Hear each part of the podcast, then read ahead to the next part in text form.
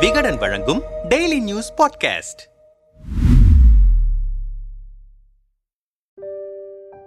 அண்ணாவை பற்றிய இந்த பத்து சுவாரஸ்யங்கள் தெரியுமா? அறிஞர் அண்ணா ஆயிரத்து தொள்ளாயிரத்தி அறுபத்தி மூன்றாம் ஆண்டில் நாடாளுமன்ற மாநிலங்களவை உறுப்பினர். நாடாளுமன்றத்தில் சென்னை மாகாணம் என்பதை தமிழ்நாடு என பெயர் மாற்றம் செய்திட கோரும் தீர்மானம் ஒன்றை அவர் கொண்டு வந்தார். காங்கிரஸ் பலத்த எதிர்ப்பு தெரிவித்தது. எம். என். லிங்கம் என்ற உறுப்பினர் தமிழ்நாடு என பெயர் மாற்றினால் நீங்கள் என்ன லாபம் அடைந்துவிடப் போகிறீர்கள்? என்று கேட்டார். நாடாளுமன்றத்தின் மாநிலங்களவைக்கு ராஜ்யசபா என்றும் மக்களவைக்கு லோக்சபா என்றும் ஜனாதிபதிக்கு ராஷ்டிரபதி என்றும் பெயர் மாற்றம் செய்திருக்கிறீர்களே. இதனால் நீங்கள் கண்ட லாபம் என்ன என்று அண்ணா கேட்டதும் காங்கிரஸ் உறுப்பினர்களிடமிருந்து பதில் ஏதும் இல்லை. முதல்வராக அண்ணா இருந்தபோது அவரின் பேச்சு எதிர்க்கட்சியினரும் ரசிக்கும்படியாக இருக்கும். ஒரு சமயம் சட்டமன்றத்தில் எதிர்க்கட்சி உறுப்பினர் ஒருவர் எழுந்து மிருக காட்சி சாலைக்கு நான் தந்த ஆண் புலிக்குட்டி சரியாக கவனிக்கப்படவில்லை. ஆனால் எம்ஜிஆர் தந்த பெண் புலிக்குட்டி மட்டும் நன்கு கவனிக்கப்படுகிறது என்று குற்றம் சாட்டினார். அப்போது குறுக்கிட்ட அண்ணா சம்பந்திகள் இருவரும் உட்கார்ந்து உங்கள் பிரச்சனையை பேசி தீர்த்து கொள்ளுங்கள் என்றதும் சபை சிரிப்பால் நிறைந்தது. பெரியார் தன் முதுமை பருவத்தில் செய்து கொண்ட திருமணத்தினால் அண்ணா அவருடன் முரண்பட்டார். பெரியாரின் செயலால் கருத்து வேறுபாடு கொண்ட திராவிடர் கழகத்தினர்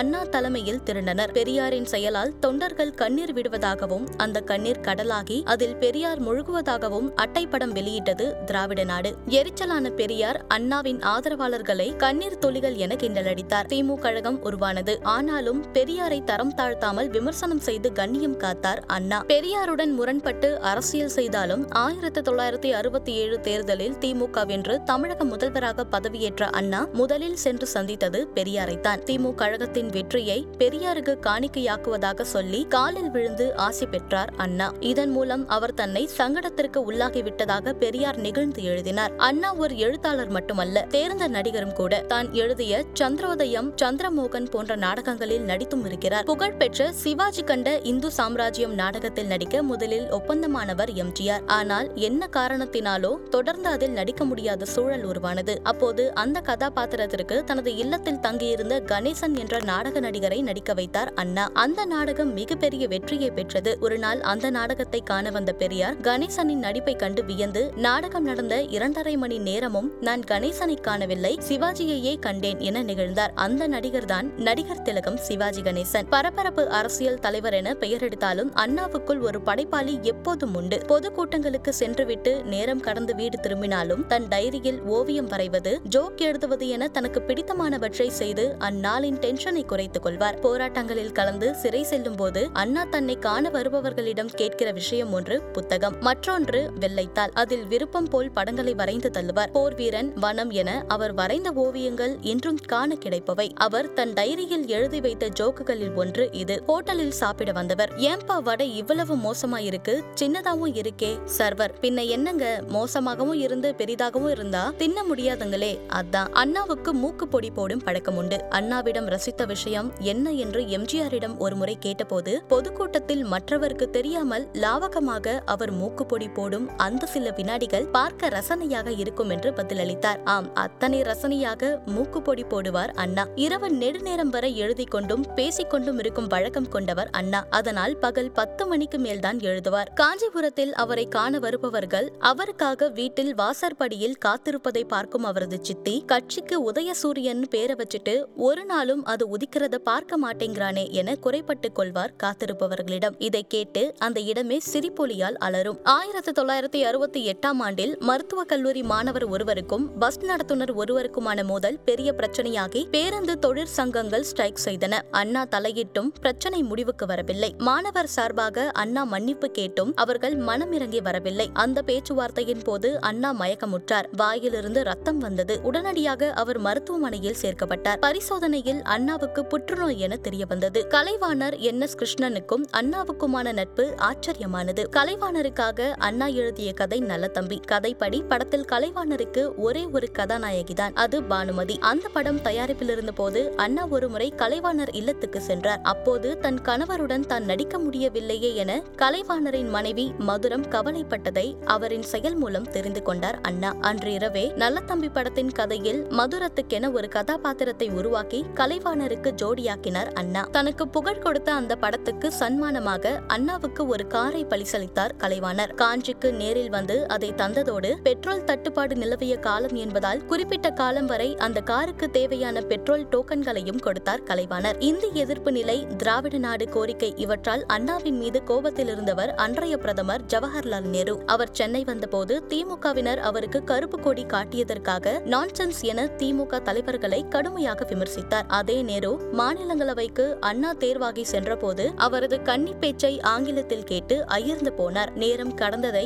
மாநிலங்களவை தலைவர் சுட்டிக்காட்டிய போது உணர்ச்சி வசப்பட்டு குறுக்கிட்ட நேரு அவரை தொந்தரவு செய்யாதீர்கள் பேசவிடுங்கள் என கேட்டுக்கொண்ட அதிசயம் நடந்தது. அண்ணாவின் உரை அந்த அளவுக்கு நேருவை கட்டி போட்டது அண்ணாவின் பேச்சுக்கு யாரும் அவ்வளவு எளிதில் மறுத்து பேசிவிட முடியாது. வலுவான வாதங்களை வைப்பதில் சமர்த்தர் அவர் ஒருமுறை பெரியாரை காண சுதேசி கிருபாலினி வந்தார். அந்த வார ரிவோல்ட் இதழில் கதர் கட்டுவது மூட நம்பிக்கை என பொருள்படும் ஒரு கட்டுரையை எழுதியிருந்தார் பெரியார். இதை குறிப்பிட்ட கிருபாலினி நீங்கள் ஒரு காங்கிரஸ்காரராக இருந்து தெரு தெருவாக கதரை சுமந்து விற்று கட்சியை வளர்த்திருக்கிறீர்கள். ஆனால் இப்போது இப்படி எழுதுவது தவறு என்றார். அதற்கு பதில் கூற முயன்ற பெரியாரின் பேச்சை மறுத்தளித்து தொடர்ந்து கிருபாலினி ஆவேசத்துடன் பேசவே குறுக்கே புகுந்த அண்ணா விபூதி அணிந்தவன் சிவபக்தன் நாமம் போட்டவன் தான் வைணவன் என்று சொல்லும் நம்பிக்கை போன்றதுதான் கதர் கட்டுபவன் தான் தேசபக்தன் என்பது என்று ஒரே போடாக போட அமைதியானார் கிருபாலினி. திராவிட நாடு கொள்கையை அண்ணா முன்வைத்த போது பெரும் சர்ச்சையானது. திமுகவை தடை செய்ய வசதியாக மத்திய அரசு பிரிவினை தடை சட்டம் கொண்டு வரும் அளவுக்கு போனது. ஆயிரத்து தொள்ளாயிரத்தி அறுபத்தி இரண்டாம் ஆண்டு சீன படையெடுப்பின் போது உருவான கொந்தளிப்பான அரசியல் சூழலில் திராவிட நாடு கோரிக்கையை அண்ணா கைவிடுவதாக அறிவித்தார். திராவிட நாடு ஆதரவாளர்கள் மத்தியில் இது கொந்தளிப்பை ஏற்படுத்தியது. மத்திய அரசுக்கு பயந்து அண்ணா பின்வாங்கி விட்டதாக அவர்கள் விமர்சித்தனர். வீடு இருந்தால்தான் ஓடு மாற்றலாம் நாடு இருந்தால்தான் கட்சி நடத்தலாம். நாட்டுக்கே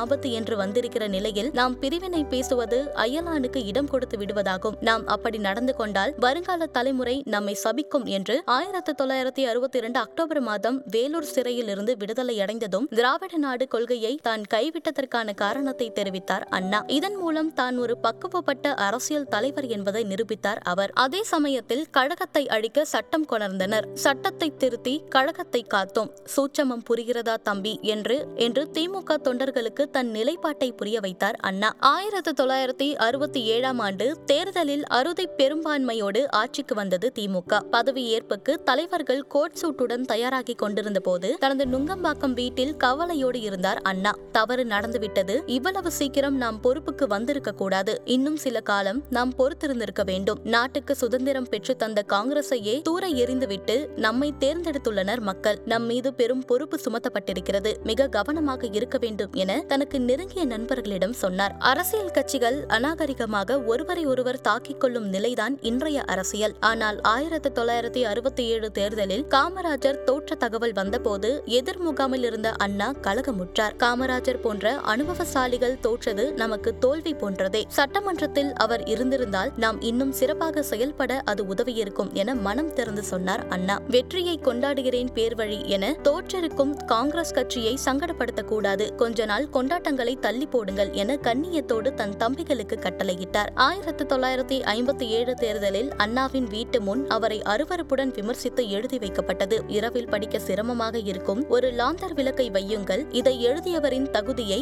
ஊர் தெரிந்து கொள்ளட்டும் என்றார் தம்பிகளிடம். வாரிசு அரசியல் போன்ற ஜனநாயக ஜனநாயகத்திற்கு விரோதமான விஷயம் இன்று தமிழகம் மட்டுமின்றி இந்திய அளவிலும் சர்வசாதாரணமாகிவிட்டது. ஆனால் அண்ணா தன் வாரிசுகள் எவரையும் அரசியலில் ஈடுபடுத்தியதில்லை. கட்சி விவகாரங்களில் தலையிட வைத்ததும் இல்லை. அண்ணாவின் மறைவுக்கு பின் கருணாநிதி ஒருமுறையும் அதிமுக உருவாகி அக்கட்சி சந்தித்த முதல் தேர்தலான திண்டுக்கல் இடைத்தேர்தலில் வேட்பாளராக நிறுத்த அண்ணாவின் வளர்ப்பு புதல்வர் பரிமளத்தை அணுகினார் எம்ஜிஆர். அண்ணாவை போன்றே அவரது துணைவியாரும் தன் மகனை அரசியலில் ஈடுபடுத்துவதில்லை என்பதில் உறுதியாக நின்றார். அண்ணா வாழ்ந்த காஞ்சி காஞ்சிபுரம் இல்லத்தை ஆயிரத்து தொள்ளாயிரத்து எண்பதாம் ஆண்டு நினைவு இல்லமாக்கியது தமிழக அரசு. திறப்பு விழாவில் கலந்து கொண்ட அன்றைய குடியரசுத் தலைவர் நீலம் சஞ்சீவ ரெட்டி இந்த எளிய இல்லத்தில் பிறந்த ஒருவர் பின்னாளில் ஒரு மாநிலத்துக்கு முதல்வரானது என்பது ஜனநாயகம் இங்கு தடைப்பதையே காட்டுகிறது. நான் அண்ணா அளவுக்கு படித்தவனல்ல என்றாலும் சாமானியனாகிய நானும் குடியரசுத் தலைவராக ஆனதற்கு நமது ஜனநாயக அமைப்பே காரணம் என்றார். அநேகமாக மாநில முதல்வராக இருந்த ஒருவரின் நினைவு இல்லத்தை குடியரசுத் தலைவர் திறந்து திறந்து வைத்தது என்பது